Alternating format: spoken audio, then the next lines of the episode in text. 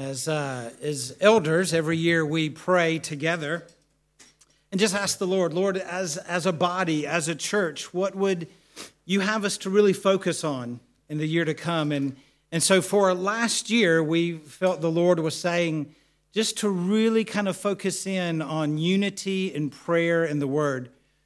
And we just feel like the Lord's continuing us in that season just to say, listen, as, as God's people, let's just be men and women who are committed to unity in the gospel, to unity in the spirit. The, the scripture says that they will know that we are his disciples by our love for one another.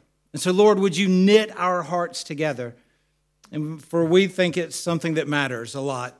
And then, as, as Dan uh, brought us last week, we want to be men and women who uh, passionately pursue God and speaking to Him and hearing Him speak in prayer.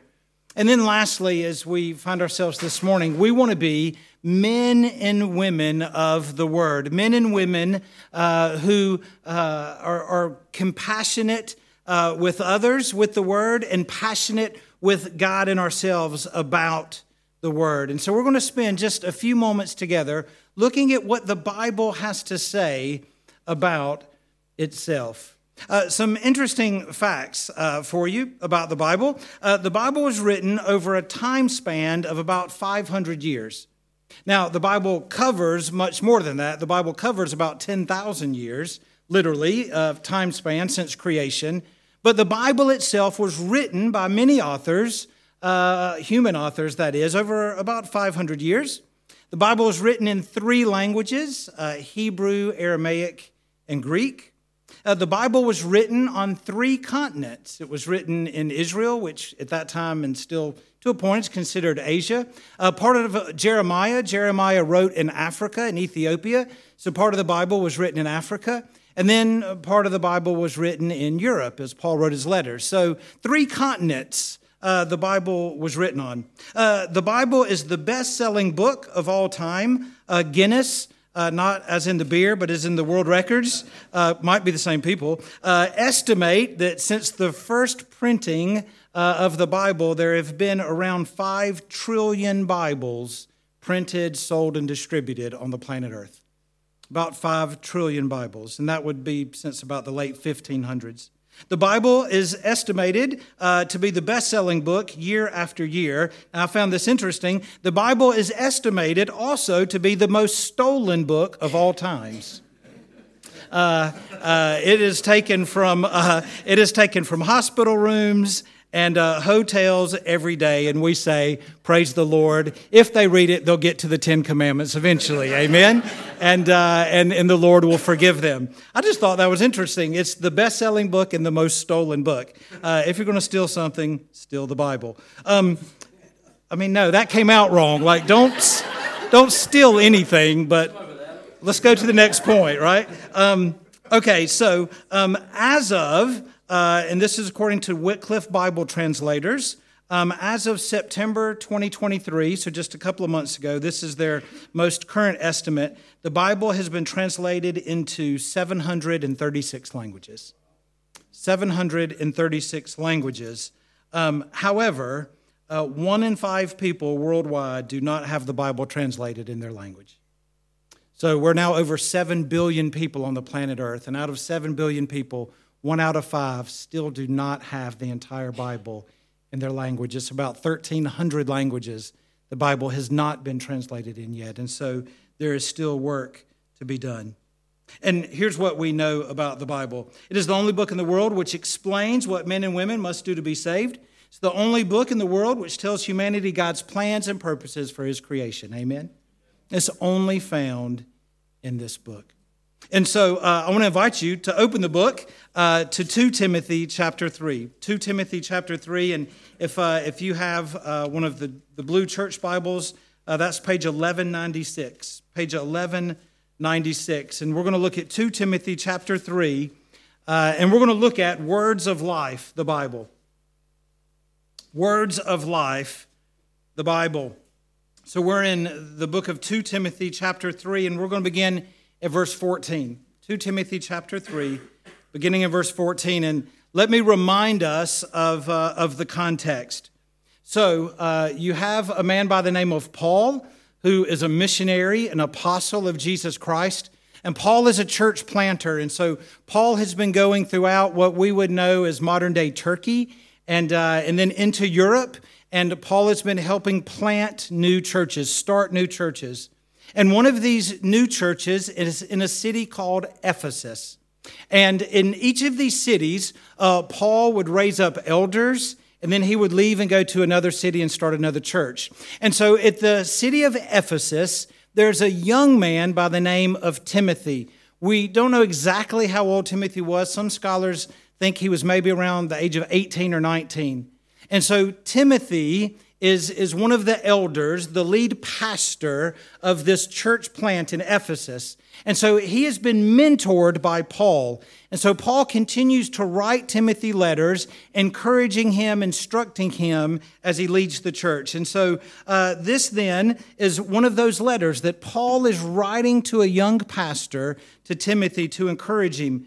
And so uh, these, are, these are things that Paul knows that a young, a young uh, leader needs to know to lead and work and serve in the church.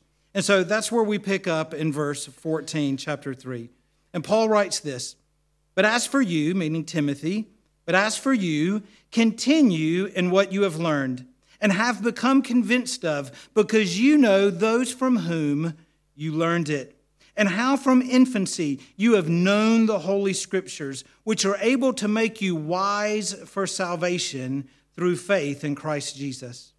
For all scripture is God breathed and is useful for teaching, rebuking, correcting, and training in righteousness, so that the servant of God may be thoroughly equipped for every good work. Let's pray together. Lord Jesus, we, uh, we do thank you for your word. And Lord, we do believe it's alive. We believe it's true. We believe it has the power to transform lives. And as we spend just these next few moments just uh, learning about the Word from the Word, we uh, would be quick to confess that in our own intelligence and our own mind, Lord, we can't understand the things of God. As the Holy Spirit, would you come and open our minds and give us understanding of your Word? The Holy Spirit, we don't simply want to be uh, learners of your Word, but we want to be doers. And so we pray you would soften our hearts, that we would be transformed and changed by your Word. And so, for these next few moments, would you speak to us, your people, through your word? We humbly ask in Jesus' name. Amen. Amen. So, the Apostle Paul uh, outlines for Timothy um, the importance, the value uh, of the Word of God and, and, and the place it has in the life of a believer. And so, we're just going to see three simple truths about the Word of God uh, and why God's given it to us. So, uh, here we go. Number one uh, we see this that God has given us the Bible for the salvation of the sinner. God has given us the Bible for the salvation of the sinner. Look what he says there in verse 15. He says, And how from infancy you have known the Holy Scriptures, which are able to make you wise for salvation through faith in Christ Jesus. He, he says, uh, Timothy, be reminded that God has given us the Bible that we might know how to be saved, that we might know how to be transformed from darkness to light, that we might know how to be transformed from death to life, that we might be saved by grace through faith. And so he says, the, the Holy Scriptures, which are able, they're capable, they have the power to make you wise for what? For salvation through faith in Christ Jesus. The, the reality is this we would know nothing of God's plan of salvation outside of this book, right? Uh, in fact, the Bible tells us that there is enough in creation to condemn us, but not enough to save us. And so Paul would say in Romans chapter 1, Paul speaks of the conscience, and he says that, that all of us have, have been given a conscience that, that condemns us. Uh, the, the, the, psalmist will write about nature and, and, uh, and how we see God's glory in creation. Paul writes about this in Romans chapter 1 again that, that we can see something of God in his creation, and yet it is not enough to save us. It's the general revealing of who God is. But the specific revealing of who God is is only found in this book. It's only found in this book. Uh, put it this way I can go and stand on the seashore and watch the sun set, and I can know that there's someone or something bigger out there than me. But only this book will tell me who he is. Are you with me? Only this book will tell me who he is. And so he says, God has given us the Bible for the salvation of the sinner. It's to make us wise for salvation. How? Through faith in Jesus Christ. And so, uh, how then does the Bible do that? Well, it does it in, uh, in two ways. First of all, the Bible convicts us of sin. The Bible convicts us of sin. And so, Paul, sharing a bit of his own testimony, will say it this way in Romans. And Paul says in Romans 7, he says, I would, not, I would not have known what sin was had it not been for the law. For I would not have known what coveting really was if the law had not said, You shall not covet. And so Paul's giving a, a, glimpse of his own testimony. And so Paul says he would not have known sin apart from the Word of God, which for him, he calls it the law. It would have been the Old Testament, right? And so Paul says, in the Old Testament, I, I realized uh, that I was a sinner. And then Paul gives, I appreciate his transparency. Paul gives an example.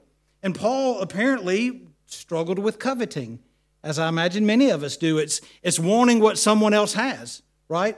Coveting is wanting what someone else has. Have you ever coveted before? Yeah, of course you have, right? I was, uh, was sitting at a stoplight recently and a brand new Bentley pulled up beside me. And, uh, and I'm sitting in my Ford, which I'm very thankful for. And, uh, and, and, I, and, uh, and I looked at the guy beside me, and he's in this brand new Bentley, and he does this. And I looked and went, right? No, I didn't. I was like, what's up? Right? I was thinking, was he coveting my Ford? Probably not. But I, you, know, you never know. I did drive away and think, wow, what's it like driving a Bentley, right? Listen, Paul apparently struggled with coveting. And so look what he says here. For I would not have known what coveting really was if the law had not said, You shall not covet. it's through the scripture that, that we're exposed to our own sinfulness, right? We're exposed to our own sinfulness. And, and Jesus takes it to a whole nother level, does he not? Jesus takes it to a ridiculous hard level. And so Jesus will say this in the Sermon on the Mount. Jesus said, You have heard it said, uh, do, not, do not commit adultery. But I say, if you lust for a woman in your heart, you've already committed adultery. So I would wonder then how many of us have committed adultery in our heart. Jesus says, You have heard it said, do not murder. But I say, if you're angry with your brother in your heart, you have committed murder already. Now I will confess, therefore, I stand before you an adulterous murderer for I have lusted and been angry. Right? And, and so it's through the book that we're convicted of sin. It's a bit like an x ray, and it x rays my heart, and it shows me what's in my heart. Now, the problem is, what's in my heart isn't good. It's not good for me, it's not good for you, right? And so we have to do something about it. It's great if you go to, to the A&E and, and you get your leg x-rayed and they say, yep, we x rayed you, your legs broke. Have a wonderful day. Right? No, no, no. Once the problem is discovered, something has to be done about it. The problem has to be fixed. And so, uh, thankfully, then, uh, the Bible, yep, the Bible reveals the way of salvation. And so it convicts us of sin, but, but then it reveals the way of salvation. And so there are many examples. One would be in 1 Peter, which we studied uh, last year says this For you have been born again, not of perishable seed, but of imperishable, through the living and enduring what? Word of God. Through the living and enduring Word of God. He says, You've been born again, you've been saved, and it's eternal. It's, it's not going to perish. It's not like milk, it, it doesn't go bad. He says, Your salvation is forever. And the way we came to this salvation was through the living and enduring Word of God. And so uh, the scripture, therefore, is given to us for the salvation of the sinner. In it, I'm x rayed, and I realize I am a sinner lost. And yet there is hope. My leg can be set, my leg can be healed. And he said it's through what we learn. It's through the Jesus, the, the living incarnate Word of God, that we meet in this Word of God that we find salvation. And so the Bible has been given uh, for the salvation of the sinner. Can, can I just say that the best thing we can do for those we love and know who don't know Jesus is share what's in the book? Amen? Is share what's in the book. For this book alone brings conviction and this book alone points the way to salvation, full and free in Jesus Christ. And so the Bible was given to us for the salvation of the sinner, but secondly, we see this the Bible was given to us for the sanctification of the saint. We see the Bible for the salvation of the sinner, but now we see the Bible for the sanctification of the saint. Now, sanctification is a fancy church word that simply means becoming more like Jesus. Uh, you're a Christian, right? Sanctification is for those who love and follow Jesus. And after we have become a Christian, uh, our life then is committed to becoming more like Him each day. And just like there was nothing we could do to save ourselves, we quickly realize there's nothing we can do to become more like Jesus. But God has to do the work in us and through us. And so uh, this is what then Paul says to Timothy. He says, in the scripture here as, as he outlines, he says, For all scripture is breathed out. It's God breathed. In the Greek, it's theopneustos. It, it means literally, it just comes out of God. He breathes it out. Inspiration. All scripture is God breathed. It's useful for teaching, rebuking, correcting, training in righteousness, so that the servant of God may be thoroughly equipped for every good work says that this is, this is what God's given us. This is the tool chest that God has given us. And in it, we have everything we need to become more like Jesus. In it, we have everything we need to, to love others, to help others in the Word. And so it's given for the salvation of the sinner, but it's given for the sanctification of the saint, that you and I might be like Jesus. Uh, in, in this kind of list of, of words, and, and most of them are pretty self explanatory, but I like the one correcting. In the Greek, it literally means to stand something up straight, right? Uh, you think of the Leaning Tower of Pisa, right? Something that's just leaning. And, and it says that, that the Bible has the, the ability to take our lives and help us stand up straight. Uh, sometimes we might be leaning towards greed. We might be leaning towards selfishness. We might be leaning towards gossip or leaning towards lust or leaning towards a grudge in our heart. And he says the Bible has the capacity and the ability by the Spirit through the Word to help us stand up straight. That's what the word correct there means. And so uh, God has given it for our sanctification. So uh, a couple of uh, a couple of quick things on that. So the Bible reveals how to live a godly life. The Bible reveals how to live a godly life. And so, uh, again, Peter says this in his letter to Peter. He says, His divine power, meaning Jesus, His divine power has given us everything we need for a godly life through our knowledge of Him who called us by His own glory and goodness. Through these, He has given us very great and precious promises. I can remember the first time I read that verse as, as a new Christian. And, and I took such joy, and I still do, in the scripture. Because this is what he says. Don't miss it. He says, His divine power has given us everything. How much? Everything we need for a godly life. How? Through our knowledge of Him who called us. This is what he's saying. We have everything we need to live for Jesus. We have the Holy Spirit. Now, I'm, speaking to believers. We have the Holy Spirit living in us. We have the Word of God. That is everything we need to live for Him. Now, uh, I, I, don't know if, if, you're like me, but sometimes I think, man, is there something else out there? Like, is, is there something else I need, right? But he says, no, look here. His divine power has given us everything we need for a godly life through our knowledge of Him who called us. And how do we gain knowledge about Jesus? Through the Word.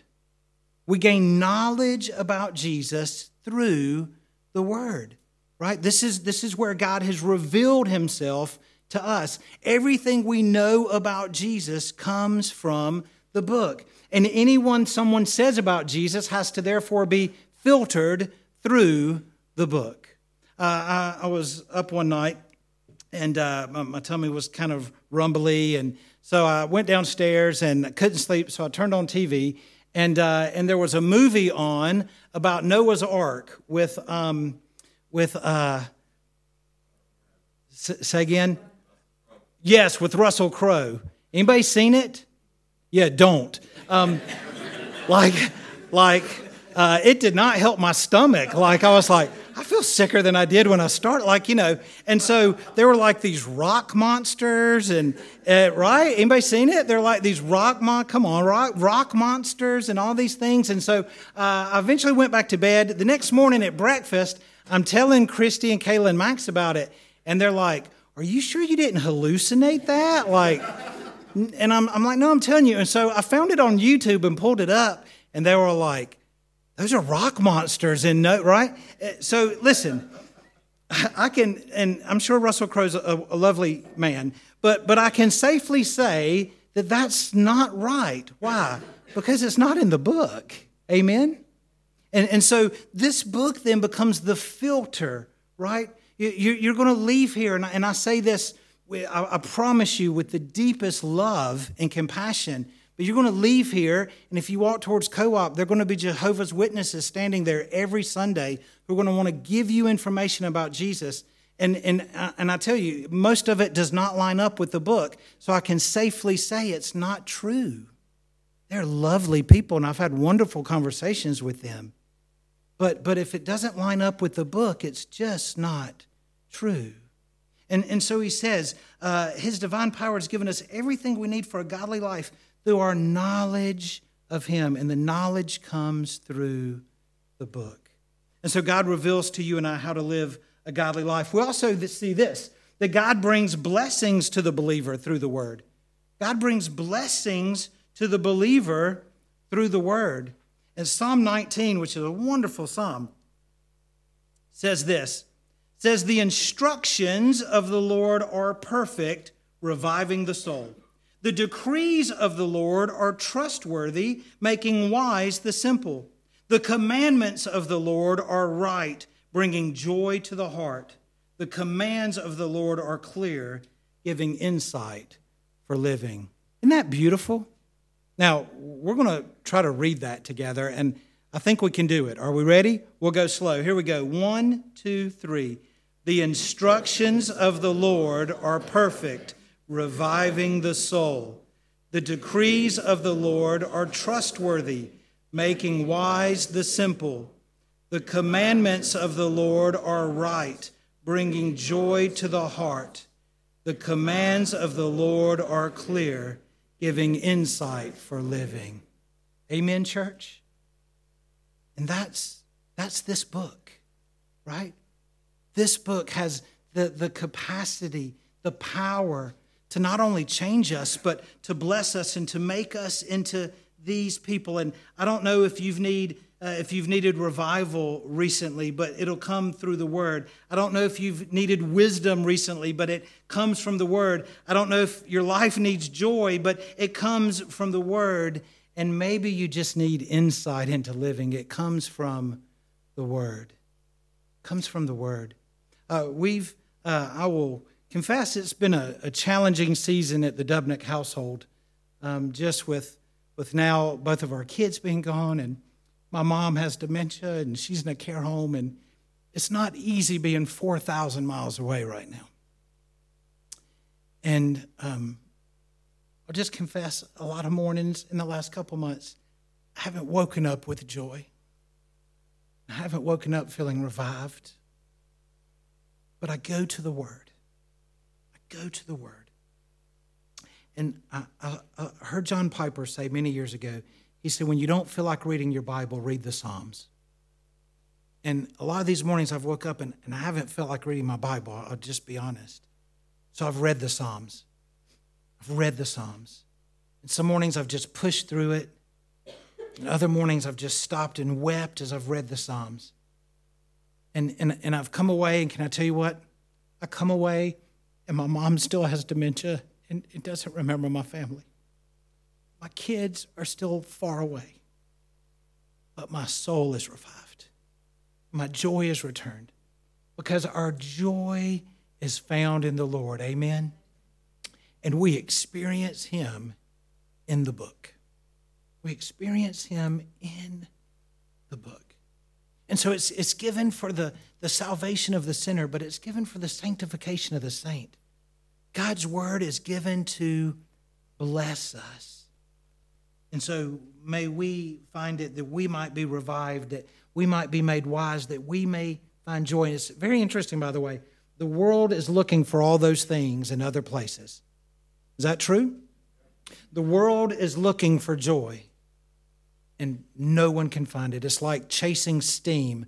You hold it one moment and it's gone the next. And, and go to Broad Street on a Saturday night and you see the world chasing joy. There's nothing there to hold. The, the world is chasing wisdom. The, the world is chasing these things, and all of it is found in the Word of God. Amen, church? And we believe that. And, and so uh, we see the Bible is given for the salvation of the sinner, the sanctification of the saint. But lastly, we see this the Bible is given for the glorification of Jesus. The Bible is given. So it's given for salvation, it's given for sanctification, but lastly, it's given for glorification, the glorification of Jesus. This just simply means uh, uh, exalting Jesus, lifting up Jesus, making much of Jesus, and giving him all the praise and worship that he alone is worthy, that he is due of. And so it's given for the glorification of the Savior. Look what he says here in verse, going back to verse 15. He says, These holy scriptures, which are able to make you wise for salvation through faith in Christ Jesus. To make you wise for salvation through how? Through faith, through Christ Jesus. Through Christ Jesus. And so uh, this is what we know. And Jesus says it this way in John chapter 5. He says, You search the scriptures. Now, uh, here's the context. Here's the context for John chapter 5. Jesus is, uh, is speaking to the Pharisees. And, uh, and as always, they're trying to trip him up. They're trying to trick him. So the Pharisees were like the like uh, super religious, hypocritical folks of the day. And they've come to Jesus and they're trying to trick him. And so they ask him some questions. And this is what Jesus says He says, You search the scriptures because you think they give you eternal life. But the scriptures point to me. That's a, that's a powerful statement. This would have floored them. Like this, they, I mean, honest to goodness, like I don't think that we can comprehend the impact this had.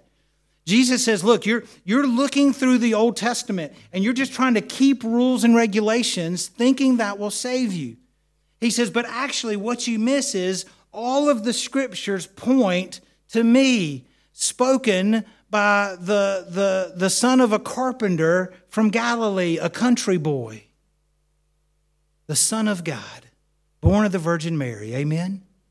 And he says, The scriptures point to me. If you continue in John chapter 5, he then gives an example. And he says, You read all about Moses. He says, But Moses wrote about me.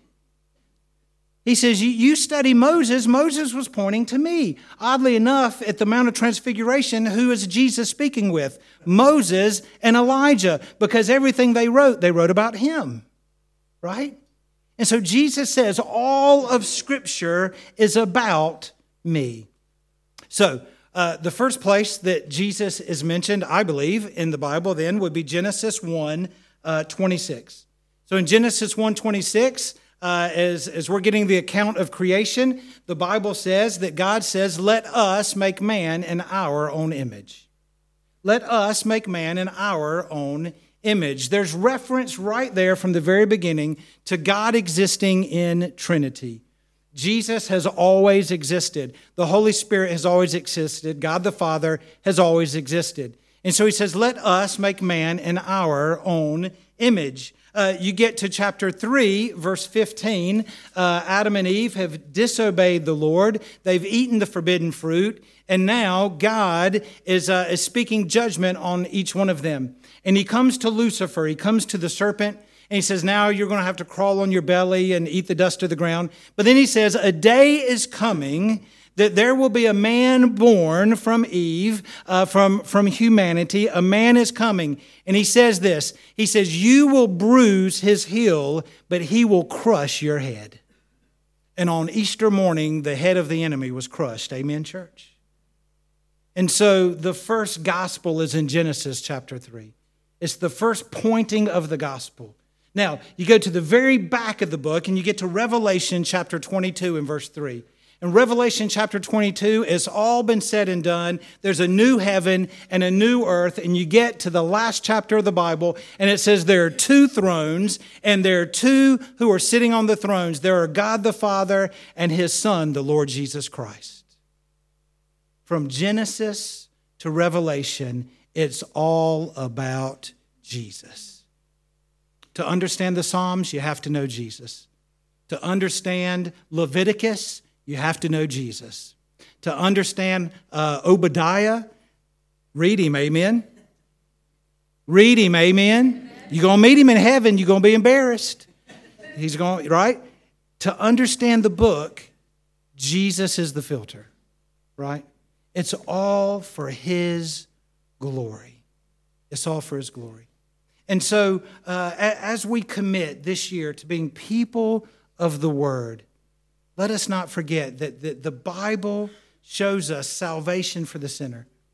It, it shows us how those who don't know uh, Jesus, how they can come to him. It, it, it gives us sanctification for the saint. Through the word, we're changed and transformed, right?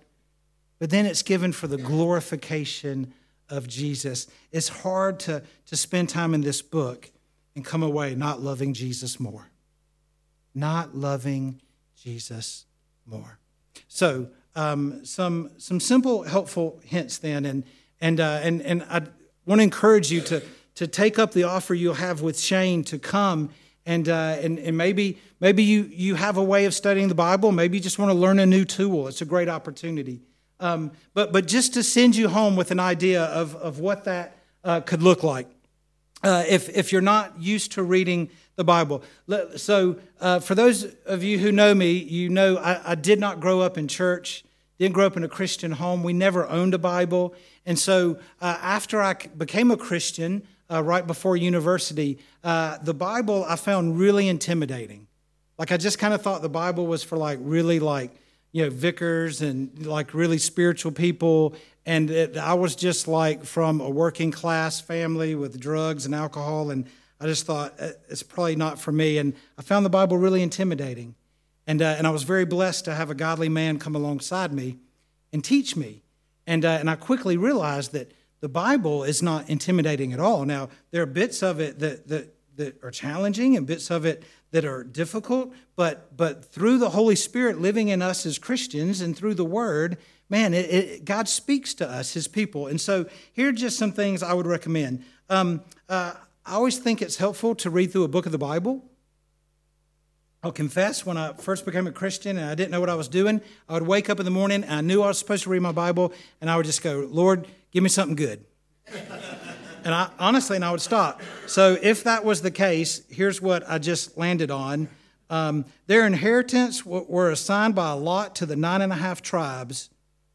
All right, Lord, I don't know what that means, but right? That's, that's how we do it. Uh, and I learned, right, there's probably a better way, probably a better way. And so pick a book. And so, for example, the book of Jonah. Really, the book of Jonah is, is brilliant. It's a really, really good book. Um, there's action and there's intrigue and there's disobedience and there's you know stuff on the ocean like it, there's a lot jonah's a great book okay i'd recommend it right so you just say i'm going to read the book of jonah and it's only four chapters right it's only four chapters i can do that right? Okay, so here's the next thing I want to do I want to get some background information. And so we live in a day where there's wonderful resources to do that. So, the Bible Project, for example. So, you can go to, to their YouTube channel or go to their website, just type in the Bible Project. We use their stuff here at Oikos. We've been using it for years.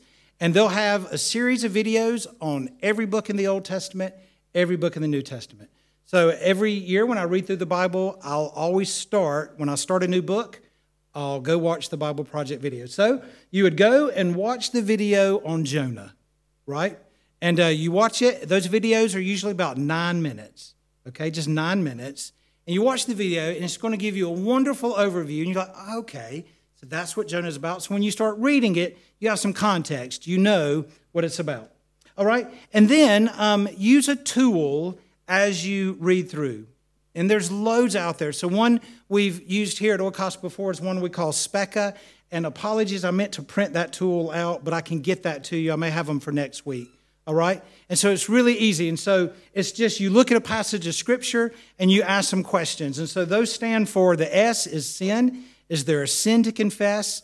The P stands for promise. Is there a promise to claim? E, is there an example to follow? C, is there a command to obey? K, is there a knowledge to learn? And A, what is the application? And so I have, uh, I have these printed out. And, uh, and so when I read Jonah chapter 1, I'm just going to fill that out. Or, okay, what are some sins here in Jonah chapter 1? And I'm, I'm filling that out. Are there any promises here? And I'm filling that out. Our, uh, our daughter Kayla, uh, a couple months ago, she called and said, Hey, Dad, I want to start a Bible study with my friends. And what do you recommend? And she said, I want to do, do that spica thing that you uh, taught us growing up. And, uh, and so this is what she does with her friends every week. She's got a group of about 10 or 15 now. She's studying the Bible with, and they just go through spica just learning from the scripture. Um, pray for the Holy Spirit's help. Uh, every morning when I go to read my Bible, the first thing I do is pray and just say, Lord, you wrote this book and you live in my heart. Would you help me understand what I'm about to read? Right? The best person to ask what it means is the person who wrote it, and that's Jesus. Amen? And so always pray, Lord, would you show me what I'm reading? And then lastly, keep a journal. Keep a journal. Write down what God teaches you, write down what God shows you. Um, I brought with me here to England when we moved back in the day. My journal uh, goes back to when I got saved, when I was 17. And it's good to go back and read what God was doing in my life through the scripture. So, so write down what he does. So it, it's, it's just a simple plan that I use.